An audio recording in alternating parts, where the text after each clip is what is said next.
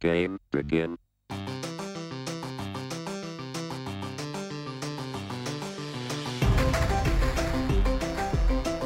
Hello and welcome to episode 33 of Dadgum Nerds, your podcast, Family First Fanboy Fun. I am your host, Andrew. Joining us today, we have got our resident pun machine, Zach. Hey, We have got Captain America himself in the house. We got Mr. Brett. I could do this all day. And part time hype man for Aragorn himself, Aaron. It's because they won't pay me full time. Yeah, Well, yeah. it's probably Aaron will give you a 30% pay raise. So, Fantastic. I'll take it. and 30% of zero, uh, you do the math. Anyway, today we thought instead of beating around the bush on what our personal favorite films of all time were, we just kind of burn the bush down and tell you guys straight up what it is. So we're going to discuss our favorite movies of all time in just a bit. Yes. But first, did anything happen to you guys in dad life this week? Our youngest went to daycare for the first Aw. time today. Ah, big First step. day. it was hard, but Mm. since he's our second, it wasn't quite as hard as the first. So Did he cry? big step. No, he was chill. He was, it Oh, Bye, mom. Bye, dad. It was, yeah, he was just like, this is happening. Okay, you're going to hold me now? I still get a bottle, right? Okay, great. I'm good. nice. We had a funny moment happen this week. So my wife is uh, great with child at this point. We're coming up on our 36th week of pregnancy. Ooh, at this man, moment for our second. fully so baked. um, she has been feeling really pregnant as of late, and she's just like on the couch and just like, "Honey, I don't feel like doing a whole lot right now, just because baby's getting ready to come," and that's perfectly fine. I'm happy to. Understandable. Mhm. In the middle Yeah. of all this, Theodore is uh, learning his words at the moment, which is a lot of fun. So he gets to say Mhm. fun things like, you know, train and lion and The all kinds. essentials. Mhm. All, Yeah, the, you know- all the good stuff. yeah you know next up is where's the bathroom in any foreign language but um so my uh kristen was feeling really poor this one day this last week she's laying on the couch honey i don't feel well i'm just i feel so bloated with the pregnancy and theodore comes running up to her and goes truck Theodore.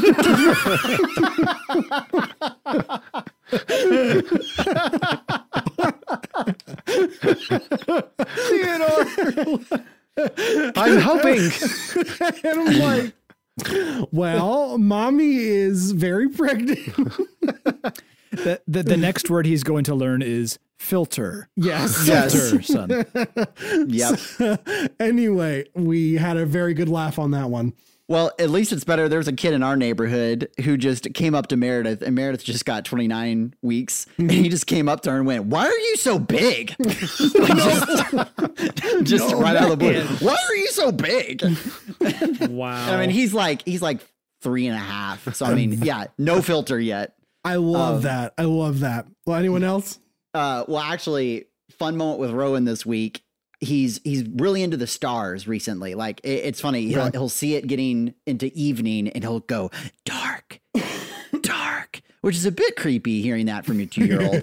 but it's because he wants to go outside and look at the stars, and he likes to howl at the moon because he saw it in a movie once, and now he howls at the moon. Well, I mean, he is part wolf, so Well, Zootopia or something else.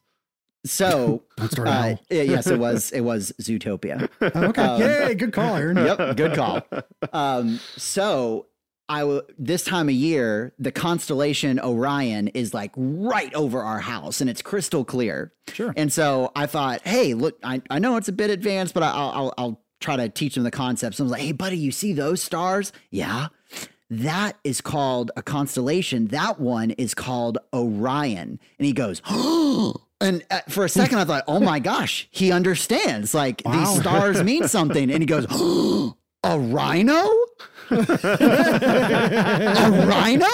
And he was so excited to hear that there was a rhino in the sky. And I'm like, oh no, no, no, no, Orion. A rhino? And I'm like, oh, okay, we'll move on. This is going you nowhere lost very quickly. Lost that battle from the get go. All right, guys. Time for our discussion. We'll be back in just a second.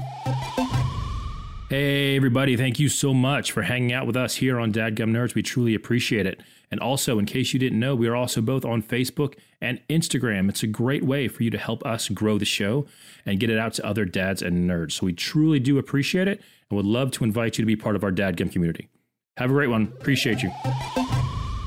Well, this topic doesn't necessarily need an introduction other than, hey, we're going to share our favorite films of all time. But yet it needs But tons of qualifiers. So It much does- it- introduction. It does to a certain degree because when we said, hey, you know, we're going to pick our top three favorite films of all time, all of us kind of went like, oh, dang, this is hard. Well, it's like It- choosing who's your favorite child. You're like, but I, I like them Well, I mean, I have a clear pick right now, you know. hey, you got one on the way. You better be careful. This is true. Yeah, So yeah. for, you know, four more weeks, Theodore is my favorite child. You know, so There you go. who's been born. but but no, I mean it, it's hard, especially as a film lover, being told, all right, so what's your favorite film? Like, but I I, I can't pick like that. I like so many for different reasons. Like I I've got different lists of favorite films. Mhm. So this this was a tough one for me. And this can we all agree that sometimes your top three films, depending on your mood, can change? oh yeah. Oh, agreed. Yeah. Absolutely. Am I feeling contemplative tonight? Am I feeling that things need to blow up? You know, I'm like, Right. yeah, it's it, it's like different favorites in different categories depending on how you're feeling at the moment. But I mean, that kind of bleeds into our first question, which is anything that you'd add to, you know, we'd all say like great story and great characters are a qualifier for uh, one of our favorite films. It's a must. that- that's kind of a Yeah. given. hmm Uh, but is there anything that you'd want to add to that when it comes to a hallmark of your favorite films? Well, I, even though we said our moods change, I, I think as I was contemplating, like, how do I pick? My top films has to be one that I would be okay watching any night. hmm yeah. So, so not necessarily like I absolutely must watch it, but if I was given a list of films and then that one for whatever reason was picked, I wouldn't be like, oh, but I just really don't feel like. it." I'd be like, I'm okay with this decision. I will watch this one again. Right. If you were given three movies on a desert island Yep. for the rest of your life, which three would you pick? That's Yep. basically what our criteria was here. Well, if that was it, I would have just one that said SOS, please save me. And I would just play that on re- repeat over.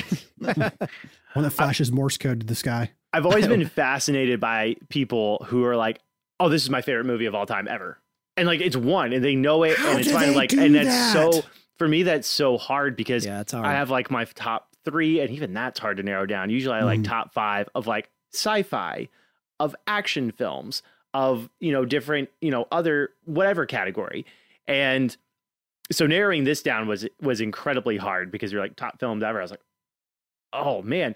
Since I'm already talking about it, I guess some of the other qualifiers for me Yeah, as well, and and and no one's going to be shocked by the ones on my list. No. I think, um, but this ties into uh, many of the conversations we have on here. Is I like a clear hero. I want someone who's Yes. truly a hero, right? Like Mhm. there are movies out there where you have anti-heroes or someone who's faced with a tough choice, Y'all have or a no-win situation, and I like those movies as well. But they're Aaron's not going to make I need a hero.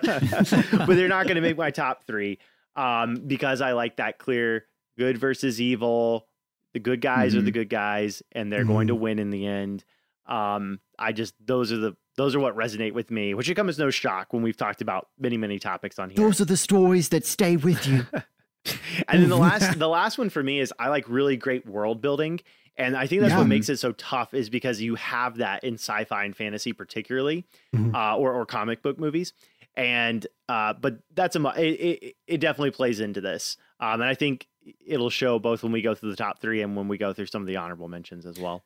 Yeah, and the only thing I mean, I, I 100% agree with everything that you guys just said. Um, the only thing that I'll add is that it pushes the art form in some way. A lot of the stuff that's on my list, I'd consider it that it is one of the best in a particular category of something new Hmm. or something old that it did in a new way that reinvented something. Mm-hmm. For our Um, so- audience, just know that this is our editor slash animator talking right now. That's why it's that's why there's that criteria. I was going to say, you're going to see my list and you're going to be like, well, Zach's didn't qualify for No, that one. but, uh, all, all the ones that are on my list are, I, I think a lot of people would find like, okay, yeah, I do enjoy that film. All right, so Andrew's got the Criterion collection amongst No, us, no, no, and then we're just like, see- we like not- this one. you're not going to see like Fellini's cut of the 400 blows. And like, that's not, that's not where this is going. I going. was shocked to see the Snyder cut of Justice League on your list. I Shut was your shocked. that was mouth. that was number not- one. I think it was shocking to me. and specifically you Was the wanting in the square format. version? Yeah, the Yeah. square format really If- shocked me. if we weren't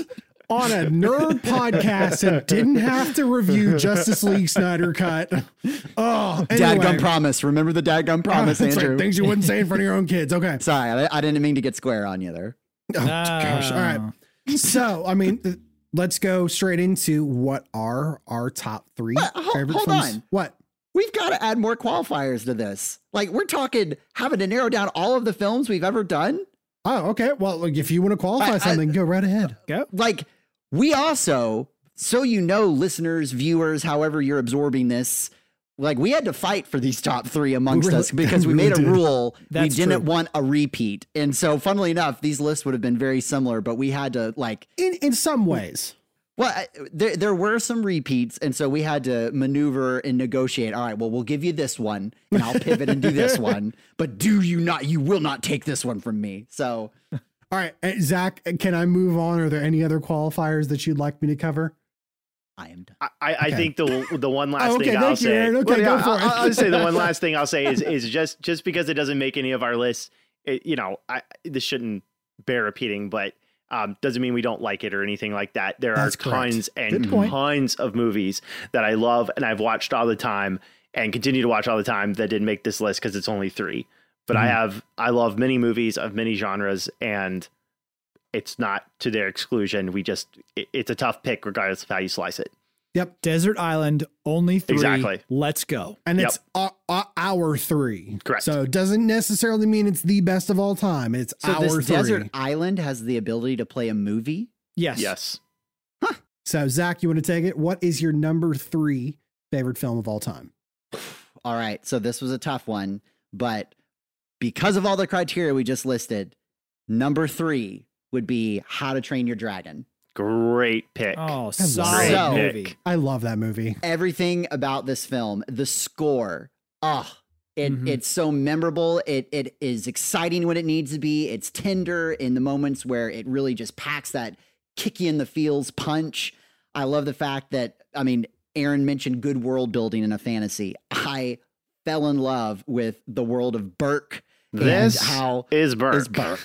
Right, from the first scene, just fantastic. I but love but I mean, it, great character, a character that you can relate with because you're thrust in this world of Vikings, and then this person's kind of an oddball, and you almost relate with him because you're like, well, I don't feel particularly Viking.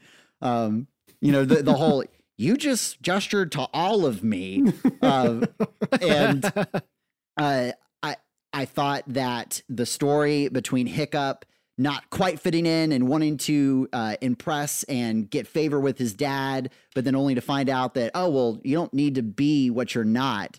Just really dive into your strengths and be that person Mhm. without being a oh it's okay to be different like whatever tangentially wanna be. yeah it wasn't a oh you can be whoever you want to be it was more just hey stick with your strengths and you can contribute that to the overall whole yeah. and uh, I, I think the ensemble of characters are great.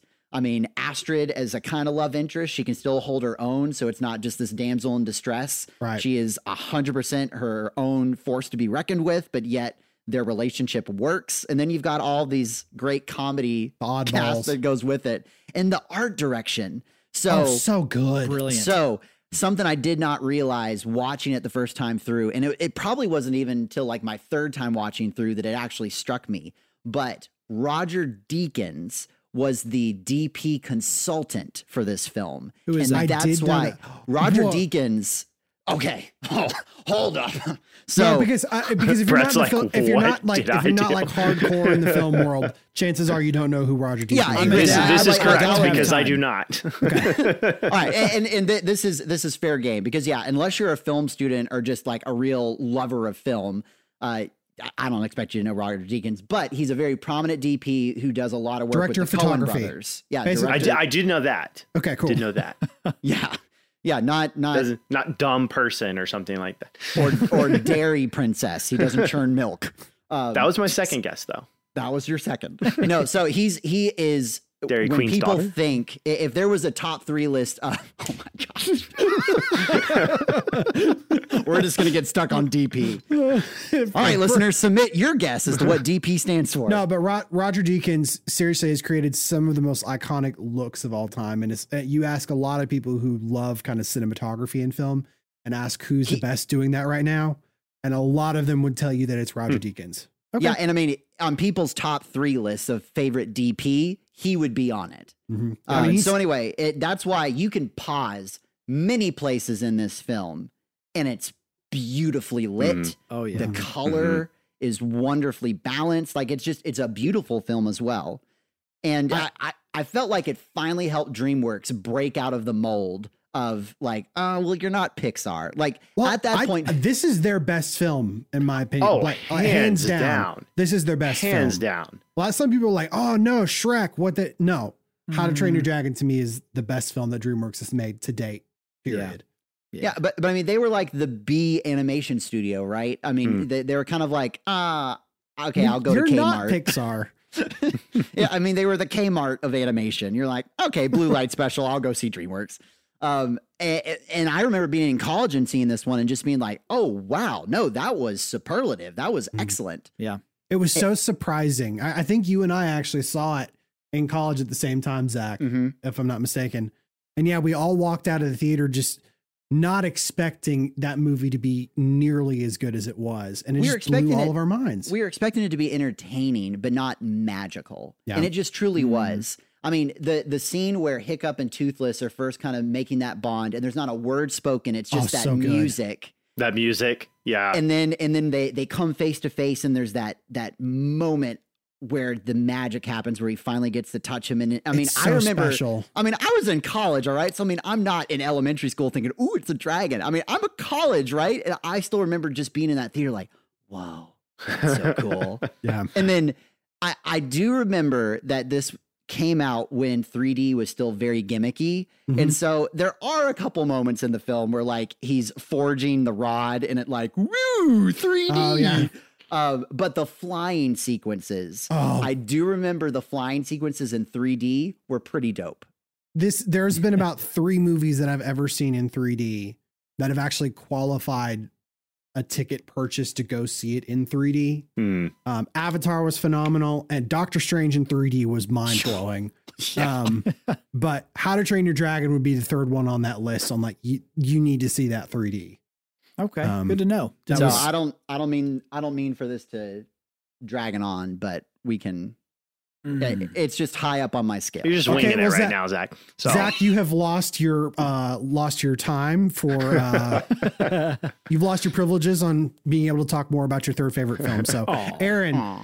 let us go straight to you. What is your third favorite film of all time? my number three is going to be Raiders of the Lost Ark. oh, classic. It is it is the classic adventure story. I can't imagine a bolder choice. I went through I um so I first saw Raiders of the Lost Ark. Well, I saw parts of it on TV when I was way too young to be watching it, and it grabbed my curiosity.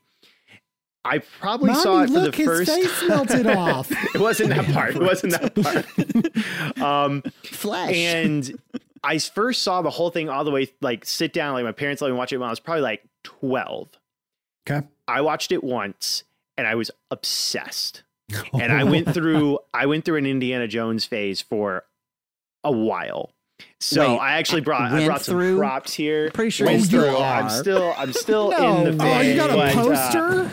this, uh, this hung in my room for a long time and I have not gotten that. rid of it. Is that mint um, condition? Wow. Oh yeah, it's good. I mean, it's a reprint, but it's uh I mean, I went my I made my mom take me to the local thrift stores so I could find a leather jacket. oh, I had a fedora. Um I Of had course. this bullwhip that I think I made like I was obsessed. And the Okay. reason and, and so you're thinking, "Oh, this is just nostalgia." And part of it is definitely that. But the reason I love Raiders of the Lost Ark is because again, it is it is the most classic adventure story. You've got Oh yeah. art of biblical artifacts that you know maybe some wishy-washy theology, but you have Oh, biblical yeah. artifacts. Let's not talk about that. You But it's, a, but it's a great story arc. oh my. Oh. you have the man himself, Harrison Ford, playing the main character. Oh yeah. He is racing Nazis, like the ultimate bad guy, to find this this this lost uh, historical biblical artifact. You have fighting, planes, explosions, snakes, love. interest. I think I think Marion Ravenwood may have been my second like film crush. Okay. Um okay. Well, who was your first? uh so my first would actually have to be the oldest sister from Sound of Music. you too.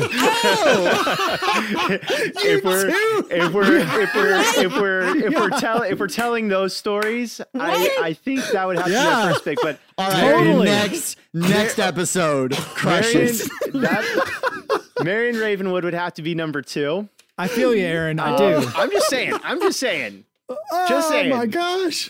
That's Um, great. That's But you have, I mean, there's so many scenes in this movie. I mean, it starts out tense. You have the boulder. You have the the switch with the golden idol. You get the villain introduced very early on, and he kind of they're they're kind of going neck and neck, and it's a race that's kind of woven throughout the plot. And he gets hired by the government to go find the Ark of the Covenant. He's reluctant, and you have the the dig and the the the well of the souls and um Oh, everything. that's like- John, John Williams score. John when Williams when he is down in that tomb, and it's just the music that's carrying It's got that. the torches, you Oh. got the cobra, um, the plane fight afterwards, the truck chase, the horse.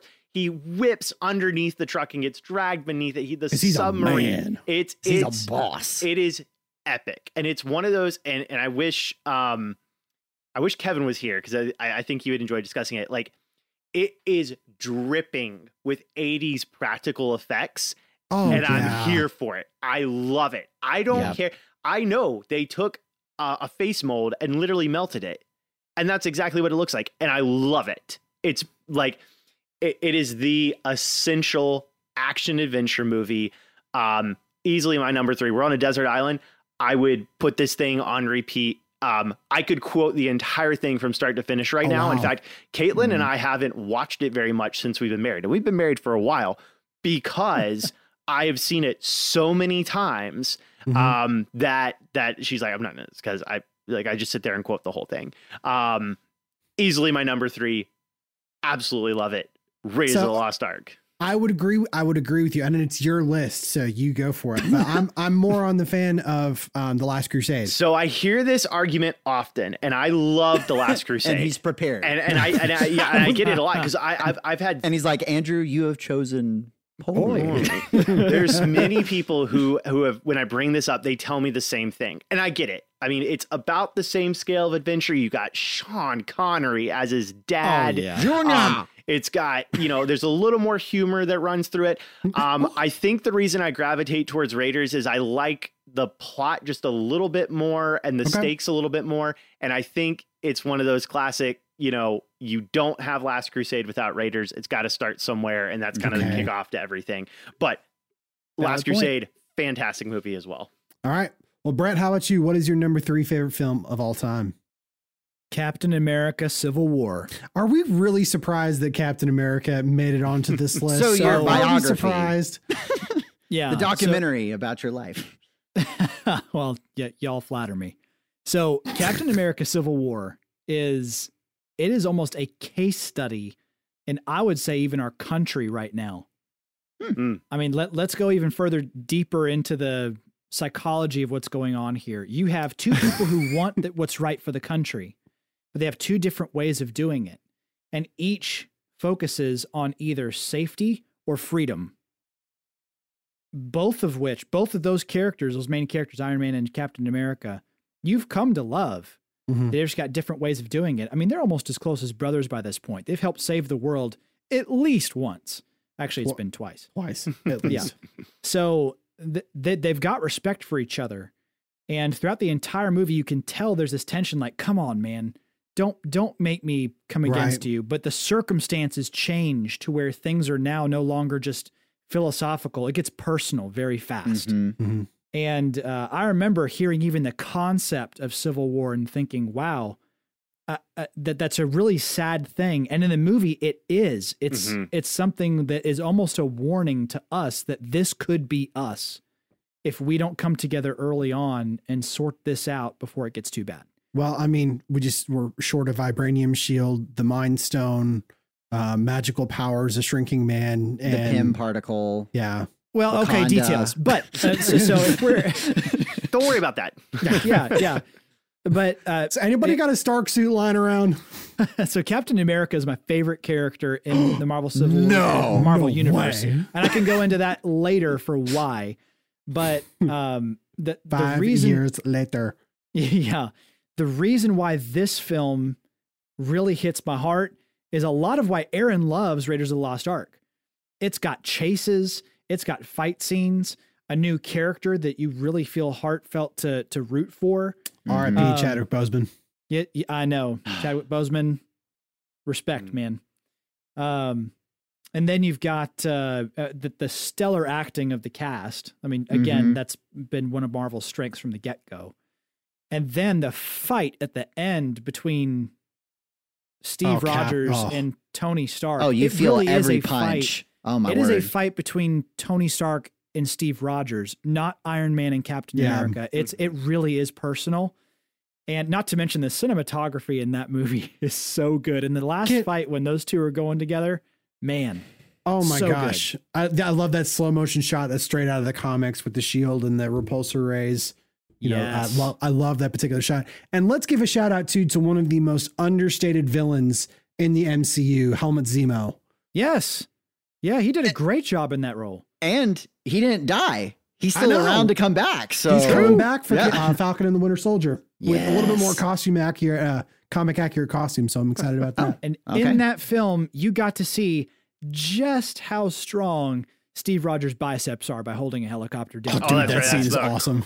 Yeah, that just- whole scene. Just saying, man. Yeah, something close to yours, Aaron, apparently. No, I think he has me beat. Well, right, I think um, I well uh, something else about Civil War that I think really is noteworthy is I mean it's it's a superhero film, Yeah. but yet the scripting in it is just on point. Oh my because as exciting as the action is, I think where that film really sings is it's when the characters are just talking Mhm. without the action. Like the scene, I, I forget what techie base they're in, but it's Captain America and Iron Man, and they're they're verbally sparring with one another. Yes. I mean, they're in a conference room, It's- it's but I mean, German it's base. zinger, zinger, zinger, zinger. Yeah, I guess it's right after the explosion. But Mm-hmm. I mean, I just remember being really impressed with the script writing alone in that movie. So, out of curiosity, Brett, is that also your favorite Marvel film? So, yes, with a caveat. The Hmm. most enjoyable theater going experience I ever had in my life was Endgame. Yeah, I went to go see it. It- it's hard to beat that.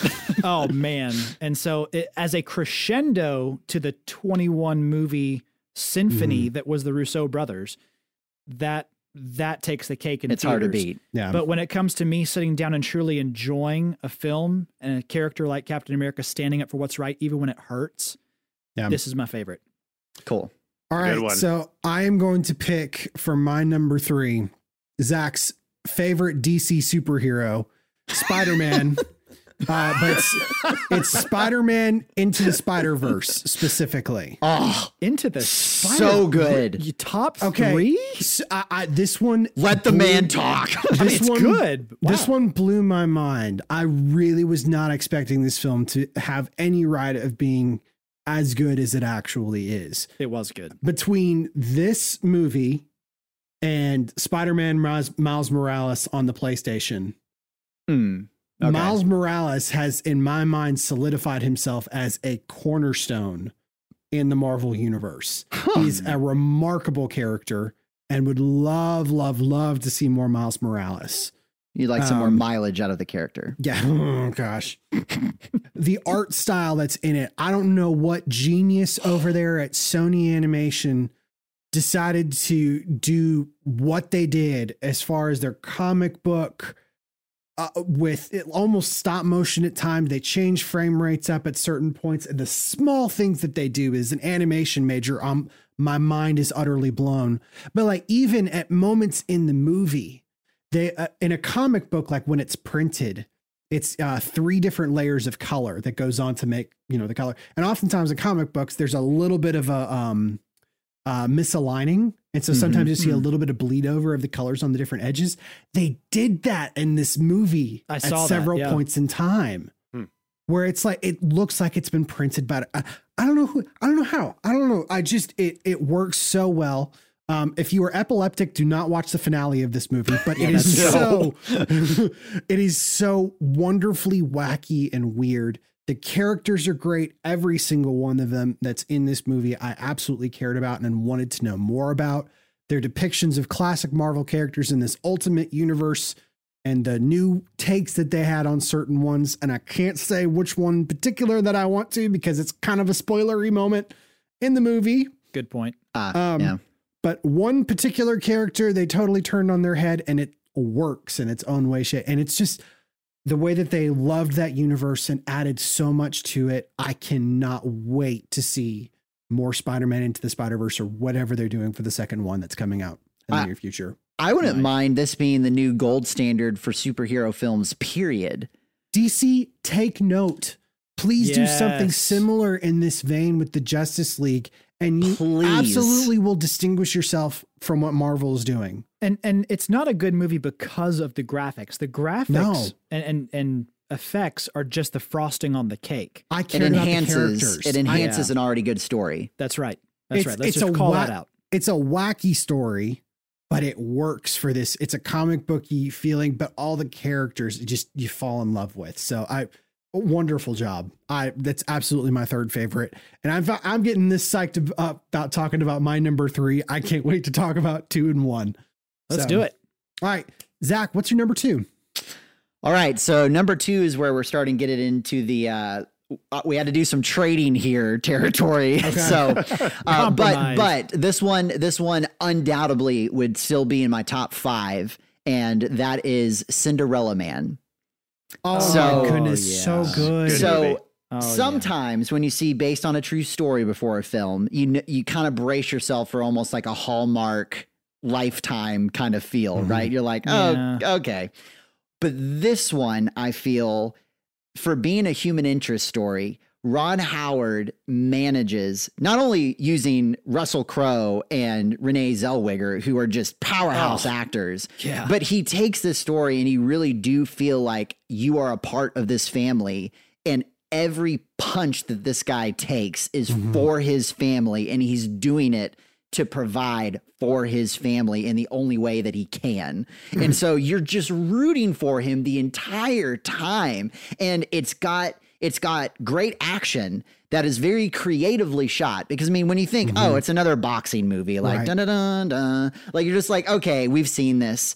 But I still remember seeing the first time the punch and for like a split second it cuts to an x-ray, vision of the bone crunching Yes. and i had never seen that before and i mean i got chills of just like oh i mean i was physically revulsed because i felt it. And i had i had never I, I had not felt that visceral reaction from a boxing film before. Yeah, uh, but then it also knows when to be light.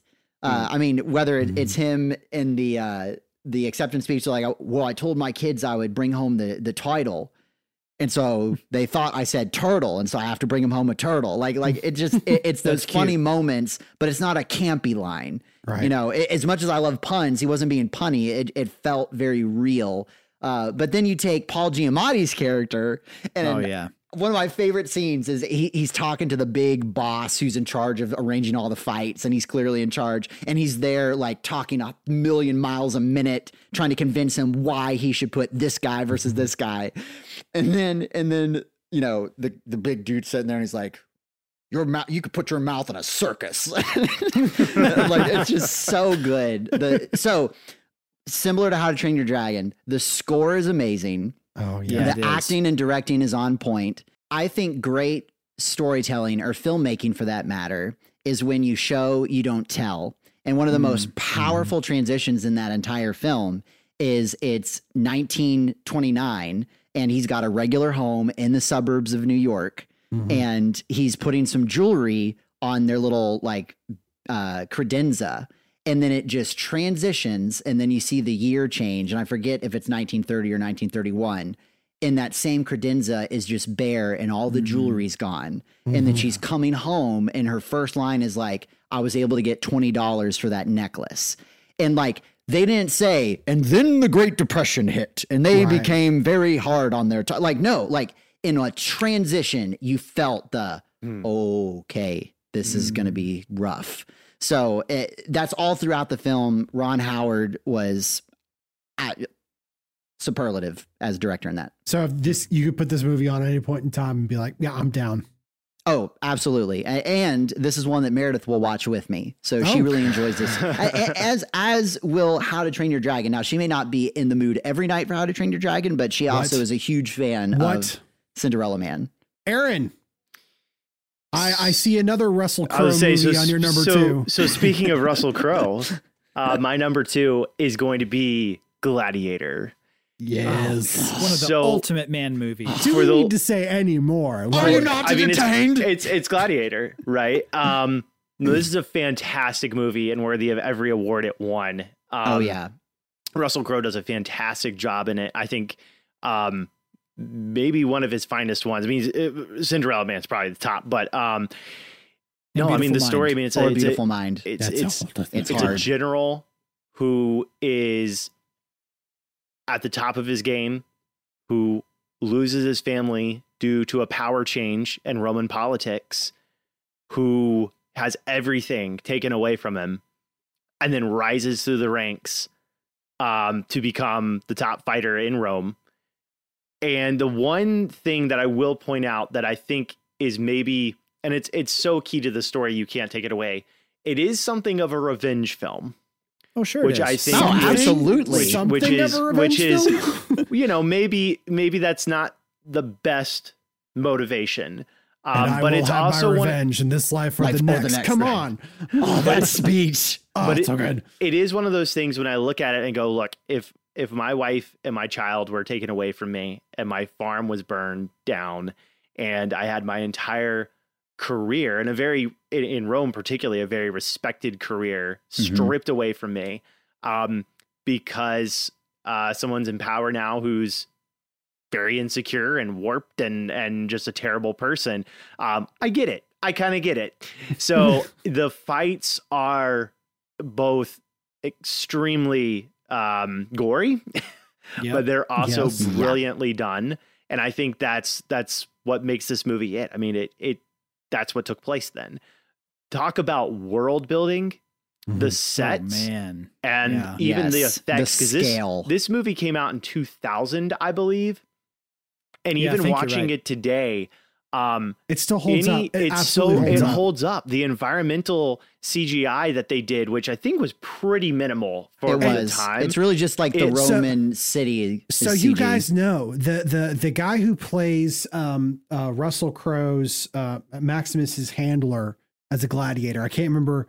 He's got that really epic speech about being in the ring, Mhm. Yeah. and he's got that really cool voice. Oh, a dark skinned guy. Yeah. Yeah, he passed away yes partway through production. Yes. So Wow. they There is- had to. There is a Yep. shot in this movie where his face is 100% CG Superimposed. No. in 2000. Yep. And you They can't did face tell. replacement. Yeah. And you cannot tell. Wow. It's it's extre- yeah. It's it's well. I mean that that I don't know for film history. Maybe I don't know if that was the first time or the first time it actually worked. But you can't tell unless even when you're looking for it, you really can't tell. Wow, I didn't know that Um, little tidbit. But I've always loved studying Rome. It's a very very fascinating and interesting period of history to me. So there Yeah. is that angle as well. But the costuming, the sets, Mhm. the fights, The the, characters, the speech, um, the story, it's all just absolutely fantastic. And I, I would say spoiler alert, but if you haven't seen Gladiator by now, I'm just going to go ahead and say You had this. 21 years. Yeah, you've The had a while. fact that he dies in the end, Mhm. I think is really fascinating because it's not often that you have a main character who is the good guy um, who just who dies and doesn't come back and doesn't doesn't have a partner that kind of like carries on the tradition or there was like two main characters whatever like he's the main character he accomplishes done.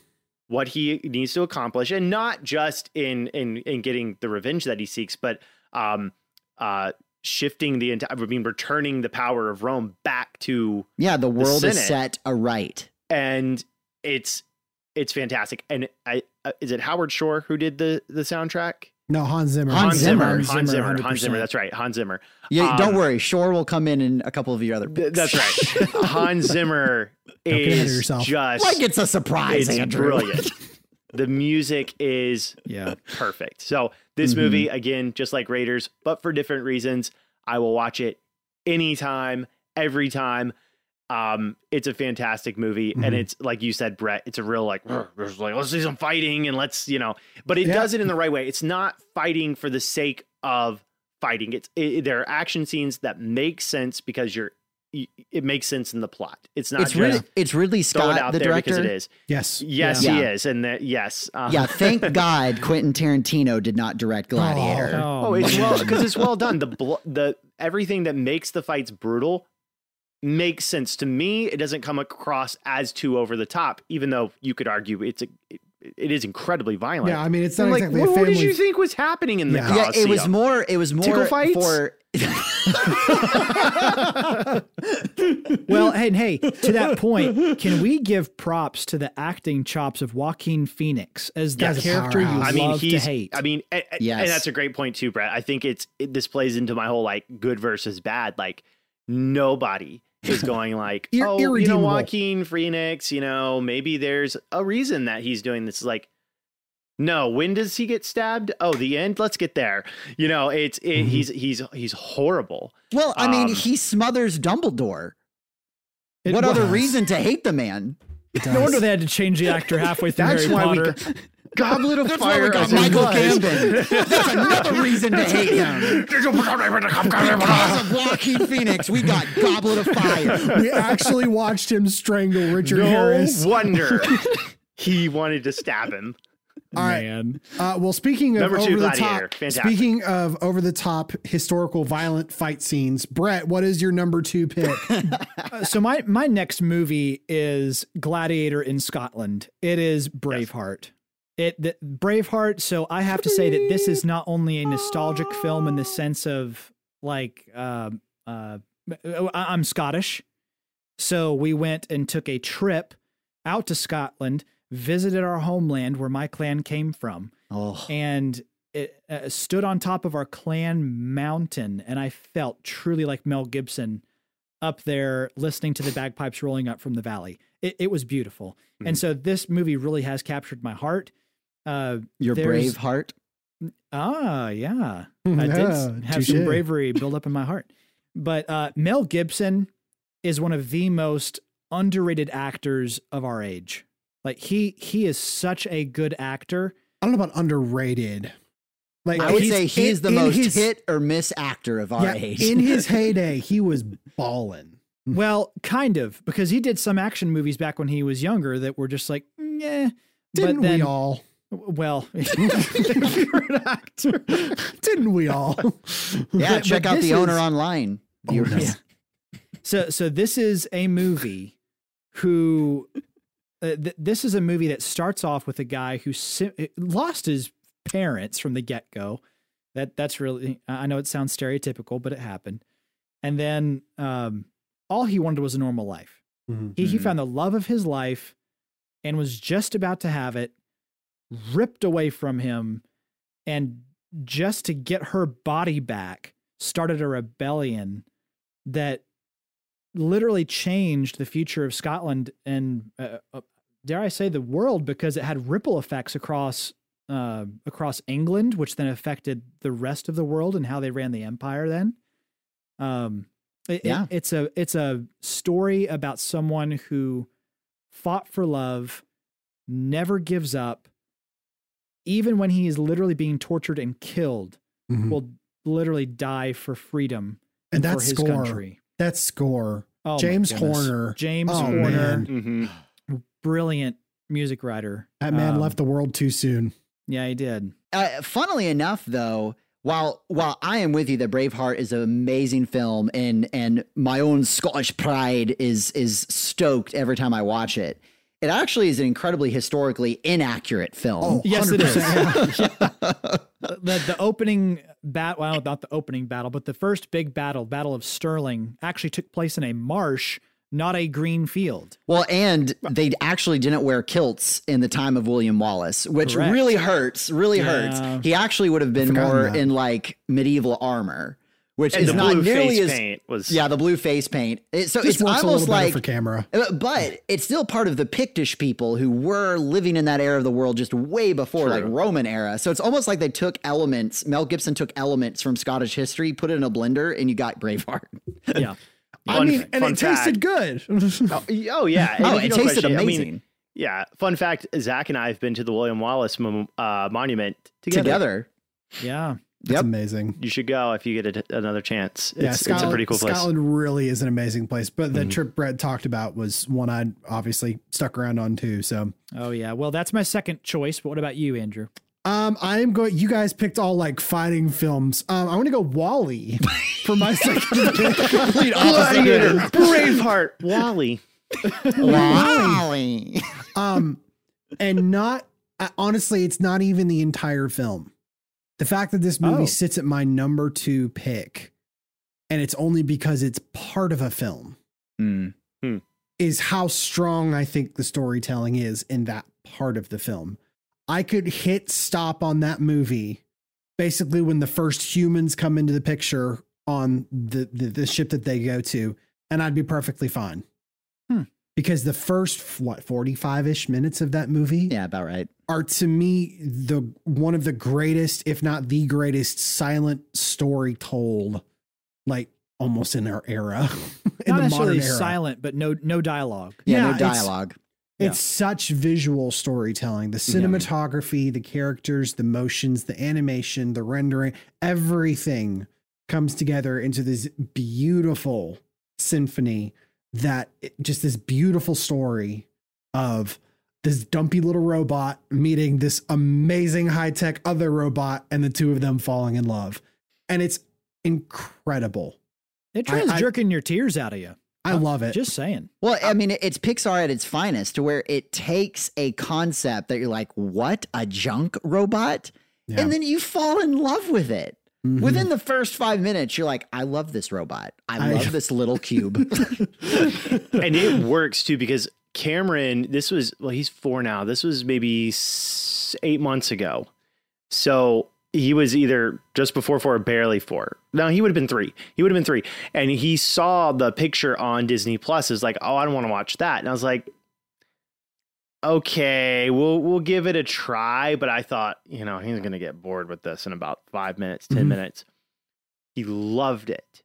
wow And we watched it again, as you do with three year olds of course and again, yes. and again, we watched it like four days that week. He wanted Wow. to watch WALL-E, and I was just what's the I was- problem nothing. I was just so I was fascinated with how, and I think this speaks to what you're saying, Andrew, that a kid, no dialogue, no nothing, just the visual storytelling, and it's still like holding on to you. Even as a three year old, we don't really fully know what's going on. Yeah. Um, and I thought, well, maybe it's just because you'll throw on anything and he'll watch it, and that's not true though. yeah And and I was fascinated. I think it held his attention at three and fascinated him more at three than it did me when it came out because I originally was like kind of mixed on WALL-E. I Shut thought it your was dang mouth no, I did. I thought it was Pixar's first kind of like uh, I don't know, guys. Now I, re- I I'm with you, Andrew. I think it's mm. I think it's great. one of but the it- things the they- first half. one of the things that they did i mean the, the back half of the movie's fine I mean, you got to It's- it's complete the story. it's but it, but it's the back half. It's the butt of the film. Like the face of the film is so much better. the, the first half is so much better than the last one but it's it's so one of the things i found fascinating that they did in this movie was that they actually went back and watched a lot of old silent film like buster keaton charlie chaplin Oh, yeah. a lot of the masters of silent film back in the day on how to tell a story without saying words Hmm. um, and just Huh. they absolutely nailed it so for the first half of WALL-E i liked it so much that it puts it in my number two Wow. film of all That's time. pretty powerful. Wow. All right. Well, ladies and gentlemen, it is time to get to our Bum, number bum, one bum, picks bum, for our bum, favorite bum, films bum, of all time. So, Zach, to the surprise of no one. Who stole mine? what is your number one favorite film of all time? Star Wars. Absolutely. Yeah. Specifically, episode five, The Empire Strikes Back. Specifically, episode a- two, Attack of the Clones. Shut your Jar Jar Binks and mouth.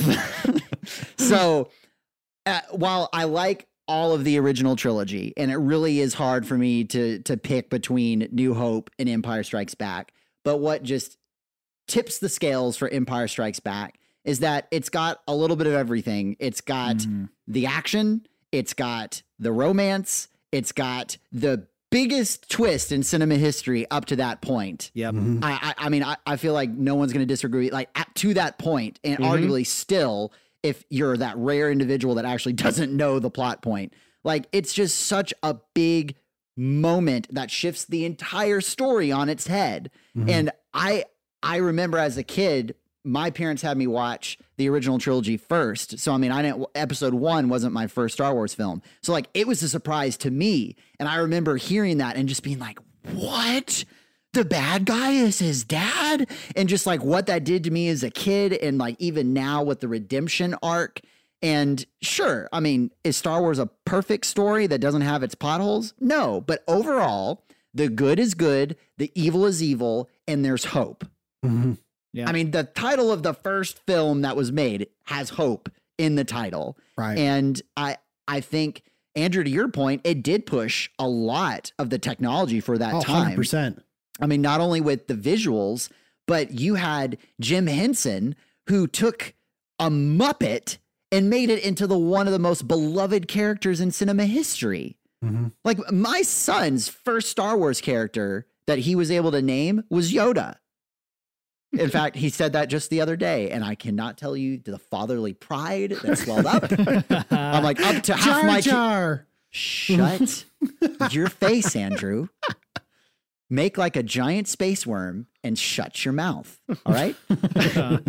um, but I mean, I it it was the first time you got to see the ensemble of characters do their thing in truly an epic story because now Luke is off doing his thing, and then Han and Leia and Chewbacca and C3PO, like they're off doing their thing. So similar to any good epic, you it's able to sustain two completely different storylines that are divergent, and then they come back together for a fantastic crescendo in the end. Yep. And uh, think of all of the world building that that film provided alone. I mean, first you get an entire snow planet. Like Hoth is just so much fun to revisit. Like even if all of the Battlefront games, Hoth was typically my favorite map. Um, Just can't see those blasted snowtroopers. Dadgummit.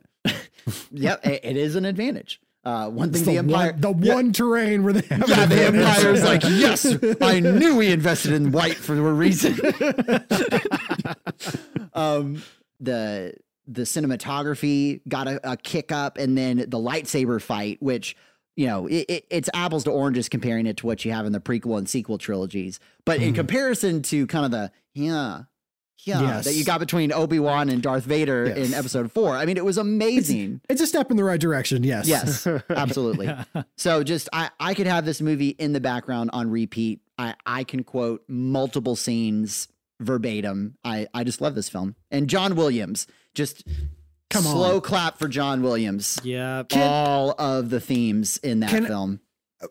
I would say most of the films that we have on our list today have a memorable soundtrack, which I've I've found that remarkable. Whether That's it's a good point. Hans Zimmer, James Horner, uh, John Powell, uh, whoever, John Williams, um, I- Howard. uh, w- Howard Shore. yeah, Howard Howard Shore, which is coming up here in a little bit. Aaron, um, you know, th- these have uniquely memorable music, and I find that remarkable. Hmm. That all most of our picks thus far have had extremely memorable scores. Well, and it's because you take the film with you even once you hit the stop button. Mhm. It's because you can you can hear that scene in your head. yeah. you- And just in human psychology, the more senses that you activate, the more it'll trap itself into your memory. And so when you have the visual and the sound to back up a scene, you're gonna remember it. Right. Aaron, Yes. what is your number one film of Yeah. all time? So normally when I'm asked this question, my default answer is Star Wars, right? Because and, and Zach covered why, right? And and it's hard because that captures kind of most of it, right? And I I usually mean the original trilogy when I say that, specifically Empire Strikes Back. I like the I've really come around to the prequels over the past past few years. Three has a uh, lot of merit. Three is great. I even if you take out elements, large elements, Jar Jar elements of episode one, I still I like it, and I don't hate Attack of the Clones. Like I really do like the prequel. Huh? So What? no, I- words came out of your mouth and I don't understand No, what you're no, like saying. like it- it's not great. It's not a good move. It's not great, but it's it's fine. It fits into Sure. the. So I usually say Star Wars, but since Zach took that, um, mine is going to be to no one's shock at all. I'm going to say the Return of the King. You mean the Um, return of Aragorn? The I mean, let's return. be uh, real. oh, It's did Aragorn, Who was it? Oh, is it Aragorn that was the king? I didn't realize. Oh, uh, what a family! What a great coincidence! That's right. so Lord of the Rings, the movies are fantastic adaptations of the books. I will Yes. always say that the books Mhm. reign supreme, and I will encourage everyone to read the books. Um, and not Kevin. just to watch the movies. Um, but yes, they are very long, and so I get it. And and while the books will always be, um, in my mind, better than the movies, I do think that Peter Jackson's Lord of the Rings trilogy is incredible. Mhm. And speaking of holding up, I mean, 2003 was when Return of the King came out. Oh. It was oh. made before that though, because they 18 years because they shot the whole thing. Someone at is legal now yes, who was born the year Return of the King. Yes. they can drive They- now. They can. They, oh, more than drive. They can Oh, purchase they can tobacco vote. products and and, and Vote? And own a firearm. and own a Oh, firearm. wow. Yeah, and vote. And the movie, the effects still hold up. They do. Yeah, they do. I and we we Fellowship of the Ring and Two Towers are of course incredible in and of themselves, but I pick Return of the King because it is the conclusion to the entire So story to where everything is going. Zach, you said it. It- you, you want to talk about branching plot points and multiple characters. There's about seven Yep. going on in this one. Yeah. Um, it is very true to the book. Yes, there are some exceptions, and yes, in case anyone brings it up in the comments, yes, Frodo sending Sam away is egregious and is flies in the face of the books. And I and yes, I understand they cut off, you know, the the scouring of the Shire and all of that, but I get why because there was already and- seven and, and I'm. I- right, and I and I also get like in a movie, especially a trilogy like this, in cinema, you need to get back to the Shire that you saved and the world while um while wounded is now set right. Mhm. The score is incredible. Oh, the acting and the casting that we of course saw in the previous That- two can't can't be topped. Um, these are characters that I know, you know, sometime down the road in my lifetime, there's going to be talks and possibly the action of redoing, of remaking Lord of the Rings, No. and it, No. it can't be Valar done. forbid. And even if someone came to me and said, "We'll do one that's word for word from the book," we'll do all this, I would still say, "Don't do it. It's already been done." And the reason I pick it is because, uh, well, one, I remember in the theater seeing it when they first when when they ride up to Minas Tirith.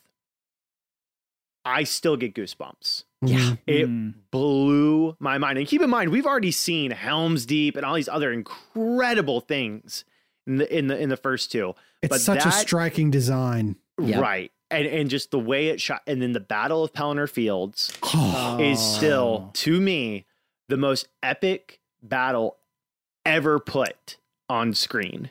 Oh, the, Arguably. the charge of the Rohirrim. Yes. That Oh. scene, I could Yeah. watch it. Like someone would be like, "Hey, randomly, you want to watch the charge of Rohirrim?"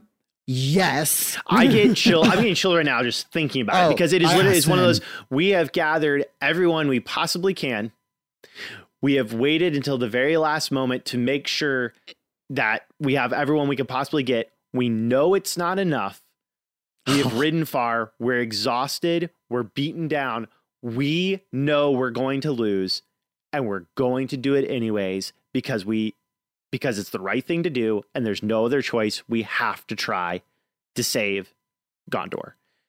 That is that alone just analyzing that scene is incredible um but no this this this movie is A red tops in a soul day. every possible soul rises. way sheila i mean you name it aragorn gets crowned what's not to love number one is going to be return of the king i will watch as long as i have the time i will Yeah. i will watch it any any time and um i i can't say enough about how Mm. great it is Brett, what is your favorite film of all time? my my favorite film is The Last Samurai, featuring Tom Cruise. So and let good. me get a let me get a disclaimer out of the way. A lot of people don't like Tom Cruise's acting. My wife included. Yep. However, I cannot. I, I think that most people can say that this guy can act. Whether Oh, you like him. Yeah, eh, absolutely. Whether you like his personal life or not, that's a separate story. This guy can act. Now that that's out of the way, let's talk about what this movie is. This movie is about a truly broken man with nothing else to live for in his life. And by the end of this movie, he finds something to live for Yeah. and and it's not necessarily about revenge. It, it's really more about love for particular people, for certain ways of life, for different values that they didn't have before. And every single scene of this movie can be broken down almost into mini movies. I, I whoever wrote this, I need to go back and look and see who wrote the script. Hmm. It, it- brilliant writing because the character development is incredible. They do flashbacks because our main character has PTSD, but it doesn't have you don't have to rely on those flashbacks. That simply gives you more context. Mhm. And, well, and they don't um, live in them either. yeah. Like it- it's truly a quick. flash. yep. I cannot name one flat scene in this movie. There's not one scene that just is like, eh, I can skip that scene. Oh, I can skip that. Every single scene, whether it's an intellectual sparring between the main character Or And- ninjas. and the or, ninjas. ni- you- you've got ninjas, you've got samurai, you've Ninja got Star. You've got new technology coming up in this world of war. Um, and let's give props once again to Hans Zimmer. Hans Zimmer. is this the third soundtrack he's had on I- this list This guy, It's so good. I mean, our favorite guy film list brought to you stuff. by John Williams and Hans Zimmer. yeah, there's a reason I ain't there's a reason complaining. yeah. And at the very end, I, I think the fact that another reason why this is a more favorite movie other than Braveheart is that Braveheart dies in the end by uh, basically turning himself. Uh, he's not. He didn't turn himself in, but his fight was more of an internal struggle not to give up. This fight was externalized to where it was basically a final charge. Like there's no way they're going to live, but they charge anyway. And if I'm going to have my choice of how to die, I'm going down. that's it. I'm going to go down swinging regardless of the odds. And I loved how this movie it is a cultural study between Western mindsets and Mhm. Eastern mindsets. Like, for instance, that my favorite scene in all of movie history is the rain scene, the rain wooden sword fight scene between Tom Cruise Mm. and uh, the right hand man to Katsumoto. I Oh. forgot what his name is. Bro he's man a, bun. He's he's a great actor. I just can't remember his name off the top of my head, but man, he's good. Right. Oh man, and and that every time I watch that scene, from the cinematography to the music, the coloration, the sound, the differences again in culture between those two characters, it's not just an ego trip they're having. This is a clash of cultures. It, it's brilliant. So love this movie, uh, and I don't have to skip any scenes. Braveheart. Yeah, the the romance in this one is so tastefully done, Yep. and yet it it it captures a tenderness and intimacy that you wouldn't expect. yeah, Mhm. yeah. Love this movie. It's my number one pick. It's a And- fantastic movie And this was also one that I had to negotiate away because I, I knew it was it was really important to Brett, but Last Samurai absolutely is in my top five as well. I it creates it has the world building. I love the opening of the film where it's talking about the creation of Japan, and you almost feel like you start on that mythical note. Yeah. Uh, music, characters, and I, It's just so good. I will say, I do think this is the only film I've seen Tom Cruise not play himself and that's why I think it's it's Ah, exceptional. That's a great point. Because every Wow. other every other film, whether it's it, you know Live Die Repeat or any of the Mission Impossible movies, I feel like it's just the same character. He's just what is it, Ethan Peck or Ethan Hunt. Ethan, Ethan Hunt. Hunt. Yeah. I just feel like Ethan he's just is some iteration of Ethan Hunt. Ethan Peck is Spock, right? Yeah.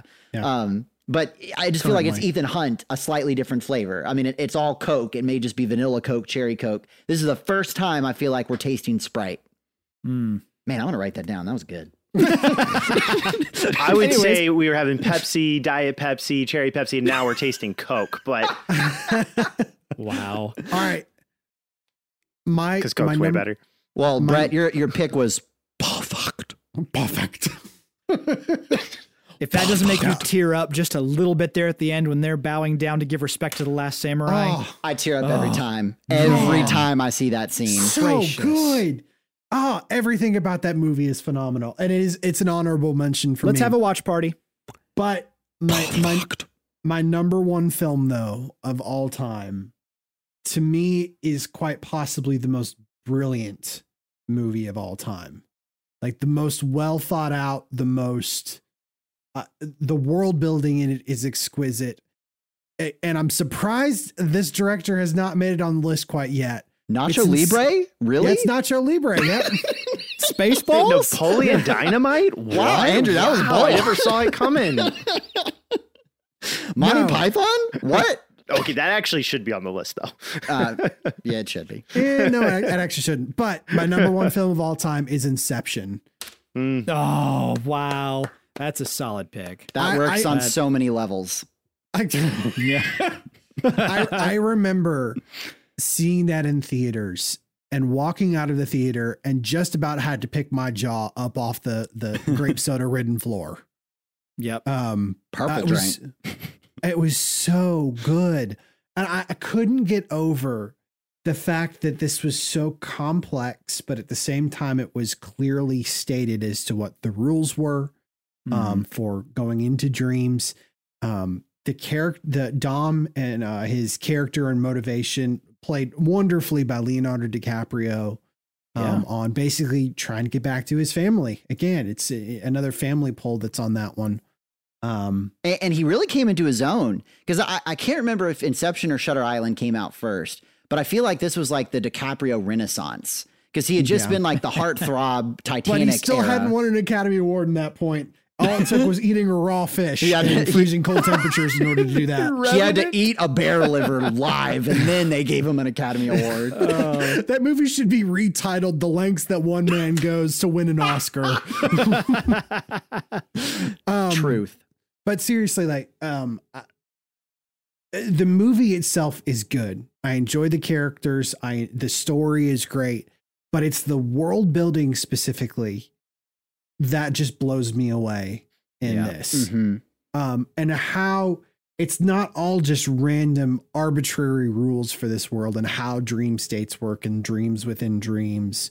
Um, all of those rules have reasons for being in place and they drive the story forward Mhm. in one way or another to where it's like, you know, hey, we can only go three levels down in a dream and then it, they're forced into a fourth level uh, that you're not supposed to go mm. and it it I, I love everything everything about this film and would not change one thing christopher nolan i would I, I he's one of my favorite directors primarily because he does a great job of merging general blockbuster fare with kind of art housey critic stuff and so he Mhm. kind of has one foot in each camp and for the most part he nails it and has just been this wonderful bridge between the two and it just it scratches an itch i didn't know i had until you know i watched my first chris nolan film um, but i would say my favorite of his is inception followed closely by interstellar that is my number two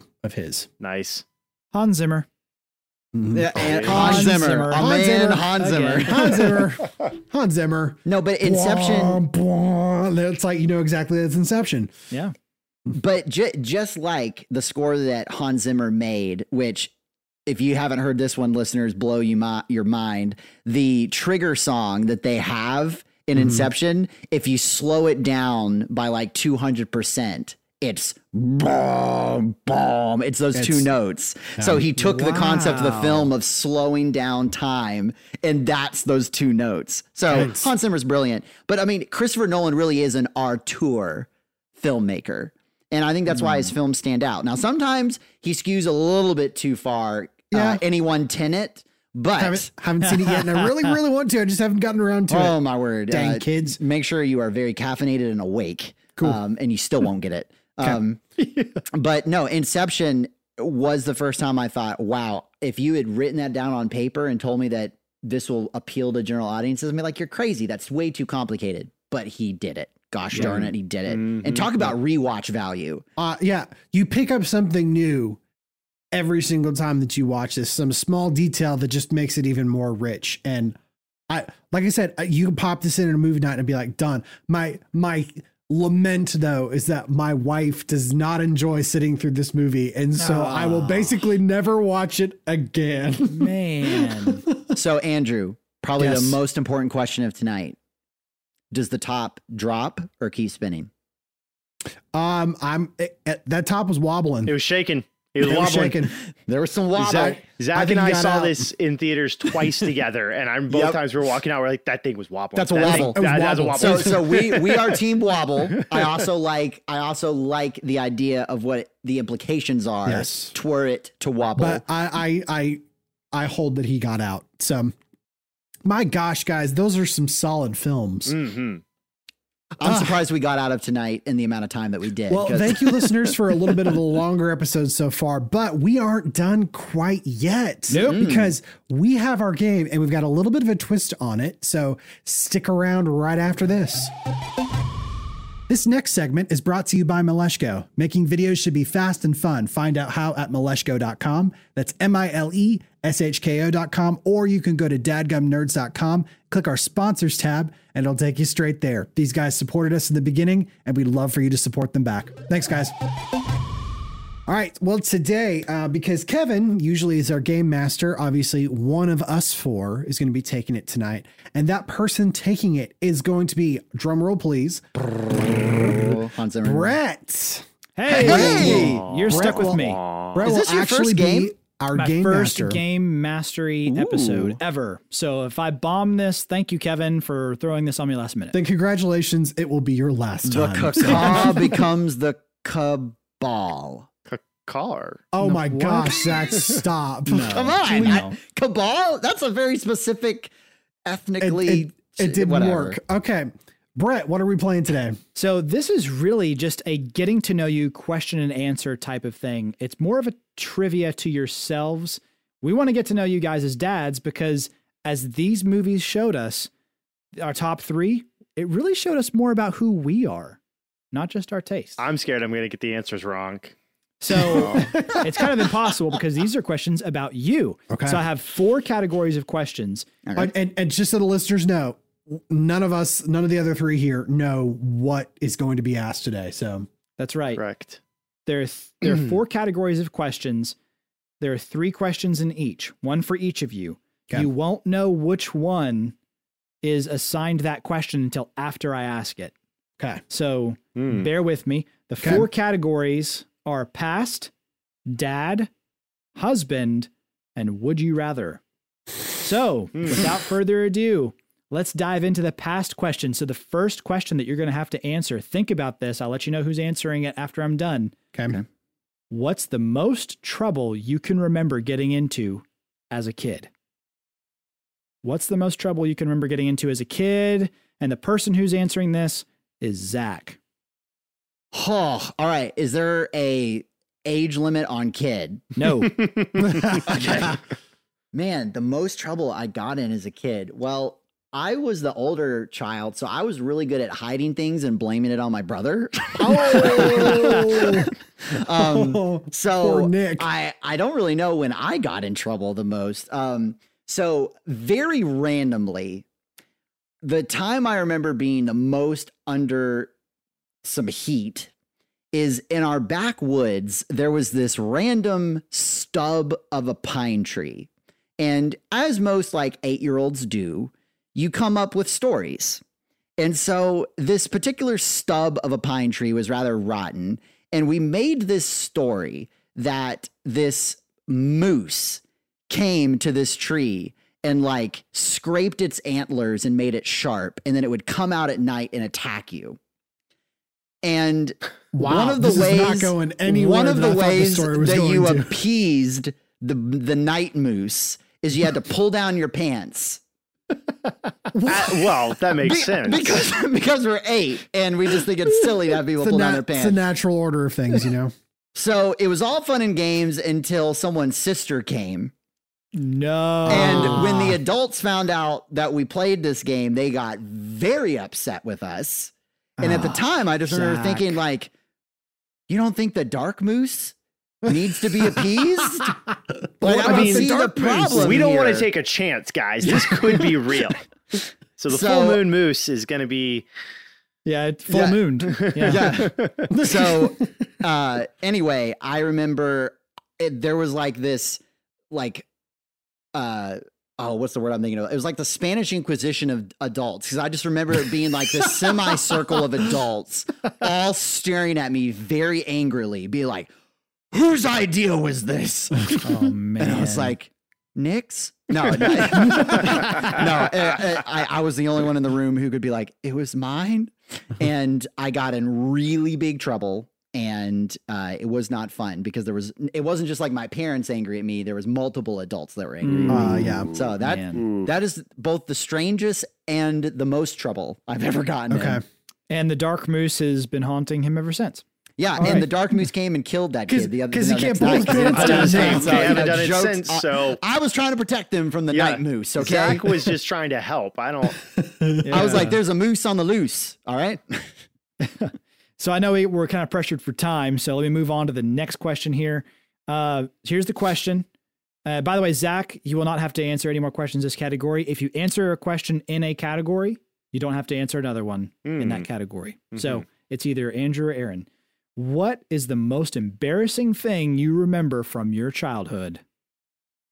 And the person answering this is Andrew. No. Yeah, Oh, I, was I I have was a great one. I have a I great one if you want to trade. So this isn't this isn't actually one that I remember. Um, it's one that I have been told that I did when I was a little kid. Okay. Um, and um, we are at church, and apparently I had just learned that you know guys could go standing up in the woods. You know when you gotta when you gotta go, you gotta go. You know, just find yourself a tree and you know do your thing. And uh, I was at church, and little three year old Andrew had to go. So I didn't go to like the woods edge. I found the tree in the courtyard next to everybody. I've got a river of life flowing out Yeah. of me. and um, that story still to this day gets told in my family. So, oh um, man. That's fantastic. yep, that's probably the most embarrassing moment. Wow. Well, then the last question in this category is, by deduction, Aaron. What? What is the meanest thing you did to a sibling? Oh, Boy, Oh, what, none of us are coming out of this unscathed. Oh, these are Yeah. brutal. I'm just going to be right up front with Oh man, the meanest thing I did to a sibling. and you're a twin, aren't you? I am. I'm a twin, and I also I have a twin sister and two younger brothers. And I was my my twin sister and I got along fabulously. It still do. I was really mean to my brothers though. So which one? Which one? Uh, just pick, pick one from the pot. oh Go my for it. goodness. Um, my youngest brother. My parents had a basement. We still do. And at the time, though, it was unfinished, or they were in the middle of finishing it, I think. Mhm. And they were putting in like ductwork Yeah. in there. And I don't remember exactly what the story was that me and my middle brother made up, but we came up with some really scary story that had to like of things like coming out of the ductwork. And we had been like telling my youngest brother these stories, and then we would go and play in the basement. Well, one time we were like telling these stories, and he you could tell he was like hesitant to go down there with us, but since he was the youngest, he wanted to play with us. So we go down there. So one time we went down and we were like, oh yeah, well, you know what happens with these. And then we like ran and left him down there. Oh, oh no. no, man. the door. Terrified him. Oh. So Oh, how long did you leave him there? Well, he came. Well, once he kind of found his way out of the darkness, he came upstairs like Shut the lights bawling off? his Oh, eyes man. out. Oh. And, and you know the classic. It was like, "Don't tell mom. Don't tell mom. If you keep, if you keep This crying, we're all gonna get in trouble, and we'll never be able to play down there." Like, that's just one example. I did a lot of. I like. I was a well-behaved kid, but I did super mean things. That was to the tip of the iceberg. That's the Man. tip of the iceberg. I Well, mean, then if he well had stayed down on- there, if he had stay down there any longer, the darkness moose would have come and gotten him. yeah, right. Dark Well, hey, we went. We got through the first category, guys. There we Actually go. passed. So Ah, now three more. on to the Three next category. Oh, this is about the dad. So here we go. Here's the Mm. question. We don't know who's going to answer it. What is one sentence you say all the time now you never thought you would say? As a dad, and the person answering this is Aaron. Yeah, probably just repeat how often I have. This isn't a great answer, but just how often I have to repeat the. Did you hear what I said? Can you acknowledge that you heard what I said? The- I think it's less- I- I think it's is it's it's a hard question being put on the spot on. I think it's less about the actual phrase and about the amount of times I have you to have to repeat say something. what Yeah, I truth. So Yeah. not a great answer, but a tough one on the spot. I will take it. Gotcha. Well, then, What- hey, how about this one? Next question is What is the most annoying thing your kids do? This one Yeah, goes to so- Zach. Not listen. Hmm. So the most annoying thing Rowan does is not eat food every toddler should want to eat. so Chicken nugs. he won't eat them. The- Theodore won't either. Or mac and cheese. Oh. Or candy. Man. Oh, Our son refused to eat cake on his second birthday and threw a tantrum because we were trying to feed him cake. wow. So, wh- what ha- happened was Meredith really wanted him to eat healthy growing up. So, like right after we got out of the puree stage, she got like really creative with, all right, we're not just going to feed him like goldfish, we're going to feed him dates that are stuffed with peanut butter that have uh, pureed spinach in them. That sounds exhausting. Wow. It's extremely exhausting. Yeah, I exhausting. just gave my and she has realized that. And, sh- and our second child is just going to have whatever Gerber gives us. You want some Cheez Whiz, kid? because because at the beginning she was like, "Oh, this is great," and Rowan's nutrition was through the roof. But now she's realizing this is not sustainable, and our son Mm. now has very particular and very healthy taste. So it's hard because you don't know whether to be angry at him when he keeps asking for apricots and dates and raisins and spinach. You don't. I'm like, I, as a parent, I can't be like, "Stop asking for the healthy things," but like when we're out. At dinner at someone's house and we're having mac and cheese, he should want that. And yet he's like, no, I want my date sauteed with with turnip oil. I mean, I'm like, "Uh, buddy, you need to be able to eat Chick-fil-A chicken nuggets with ketchup, some mac and cheese, and some goldfish. Like it's not gonna kill you. So anyway, that's probably the most annoying thing is that he's not eating food that every two-year-old should eat. Well, hey, I hope he learns how to eat some of that food. Um, Andrew, you got the last one by default. What's the best thing about being a dad? You got a softball. Oh, come on. Are you got kidding? softball. Yeah. Wow. Um, I mean, honestly, I wasn't expecting that when your kid laughs to like just belly laughs at something, how much joy that actually brings to your heart. Hmm. Just so innocent and so pure. You know, Theodore will be, you know, chuckling upstairs with mom on something, and I'm sitting down here working, and I'm like, oh, just mm, just big old smile on my face. There's nothing like it. Mhm. So I that's that's probably the biggest joy of being a dad is just hearing my son laugh. All right, great answer. Well, then, hey, speaking about your wife, the next category is marriage. Oh, Ooh. great. So, three questions about your marriage. So, the first question, don't know who's going to answer it yet. What is the most annoying thing your wife does? Not answering that. Who wants this question? I'm not no, answering that. I, I don't want it. I don't want it. And it is. Kevin came up with this an- question. Yeah. Yeah. I'm not answering this. Kevin came up with this because he knew he wouldn't be here. The answer is the question Me. should be who's sleeping on the couch It's, it's next me. Monday. I- it's It's- me. I I'm not answering. So It's Andrew. It's me. It's Andrew. The most Oh. annoying thing your wife does, and please understand, audience, we say all of this with love because everyone has an annoying spot with their spouse, but it's it's it's like a uh, I don't know a thing of love. my wife and really her entire family have this fascination with poop that I will never understand. this And the, the amount the of direction I times thought this was going to the amount of times that poop comes up in conversation drives me up the wall. and, and it's like she is a wonderful individual, but like when she's around, her family just goes to town on that. And for whatever reason, I'm almost five years into this thing, and conversations about poop still annoy me. Wow. You're just would've there thought? like you're like, what the crap? Dumb. So Yeah. Anyway, that's that's probably yeah, that's one of them. Yeah. Man, if that Oh, was yeah. question one, now I'm really scared for question two and three. Oh Uh, yeah. yeah. Well, no, that's that makes up for the softball that I got in the last one. So Yeah. All right. So the next question What movie does your wife love that you hate but watch anyway? oh, One movie your wife loves but you hate and watch anyway. The one answering this is Aaron.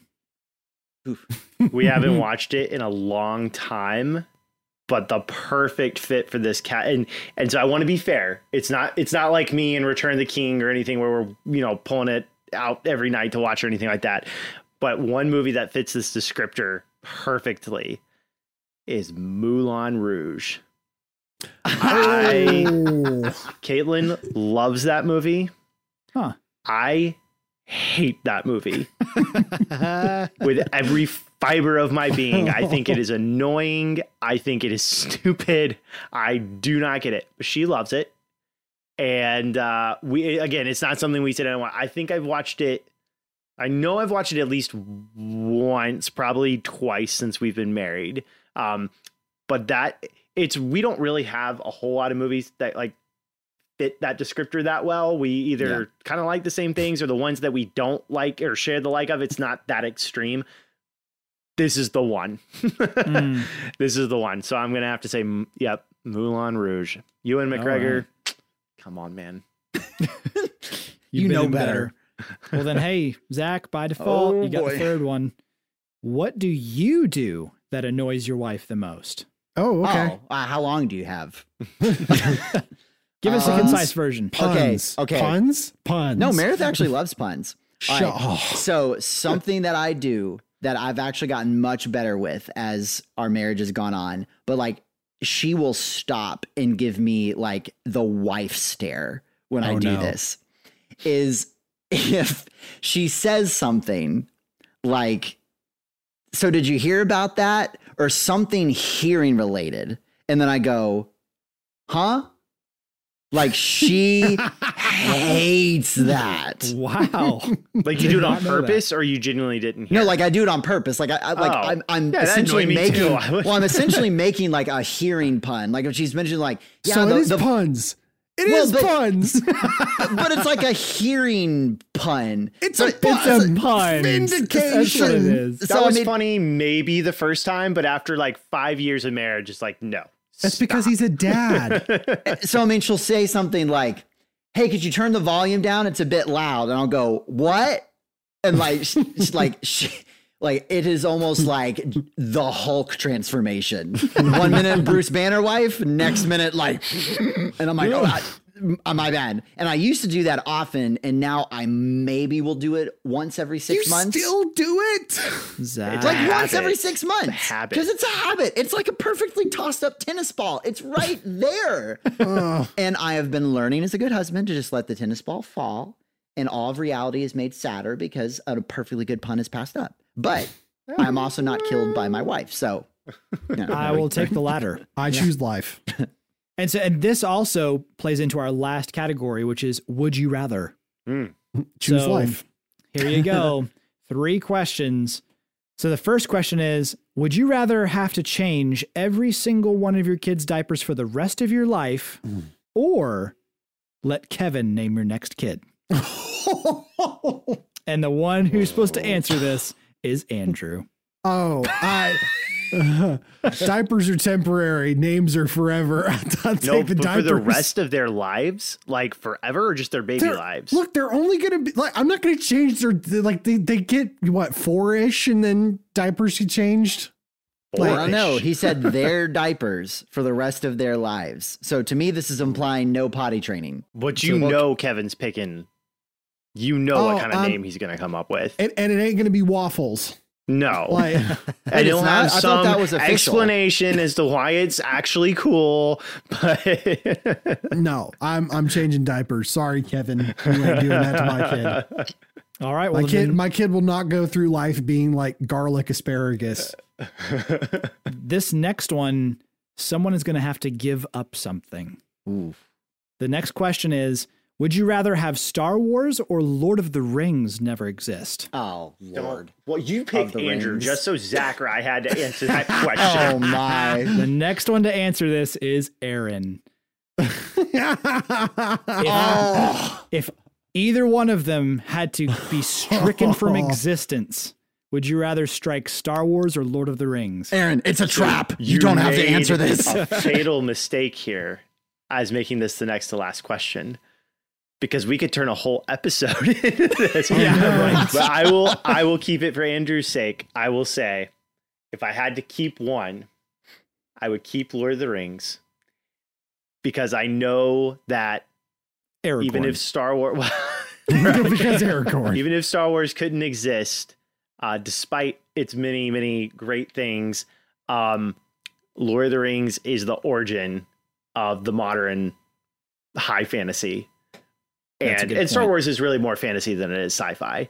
Mhm. And it is the archetype for for all of that. And I feel like if you get rid of that, you miss out on everything else that is built upon it. Okay. Um, and technically ignoring that, like if I had to pick what do I think is the better story, what do I think, you know, the stronger characters are, by a hair, I'm gonna have to say Lord of the Rings. Buy a hobbit. But that Lord is of the Rings. only because the I was a forced hobbit's in this terrible dichotomy. so Got yep, it. I, I guess I would pick Lord of the Rings, but only by yeah, a hobbit foot hair. Lord of the Rings would stand alone. Okay, then the last one, Zach, would you rather have your kid's most annoying scream as your ringtone for life, and you cannot put your phone on silent for the rest of your life, or always smell a tiny bit like poop? Oh, absolutely the ringtone. Okay. I mean, I already have as my alarm that I do occasionally forget is not on silent is the R2D2 scream. and I've had that go off in public. And you know what? It scares public. I, I mean, you know, it, it, it happens, you know, So you- whereas smelling like poop oh. for the rest of your life, like smell is powerful.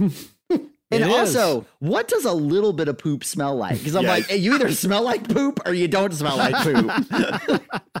I don't know, but if you're saying you can never put it on silent, you're talking like like in a work meeting or Oh, yeah. church or something like that. Here's it's gonna the just thing, like your kids I, sound can is like, justify. I can justify. Oh, that's my kid's scream versus. Yeah, but like in a work Zach, meeting, did you could you be wipe? like everyone's gonna look at you and your phone's like here, and they're like, oh, and you're like, oh no, it's my kid screaming.